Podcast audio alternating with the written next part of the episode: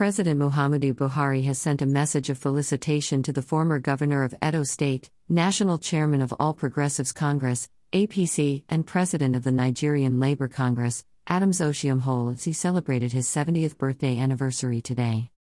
President Muhammadu Buhari, in a message sent earlier on Sunday by Femi Adesina, one of the presidential spokespersons, said he saluted his salutary contributions to the development of democracy and good governance in Nigeria. The presidential statement reads thus President Muhammadu Buhari joins leaders and members of the All Progressives Congress, APC, in celebrating with former governor of Edo State, Comrade Adams Aliyu Oshiomhole, on his 70th birthday, April 4, 2022. The president congratulates the former chairman of the APC on another milestone, saluting his salutary contributions to development of democracy and good governance.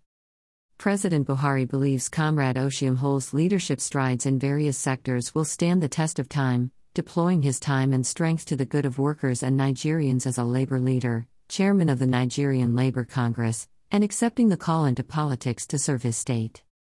The president notes the mental soundness and experience of the former APC leader, willingly dedicating himself for the greater good of the country, and acting as the voice of the voiceless in different ramifications.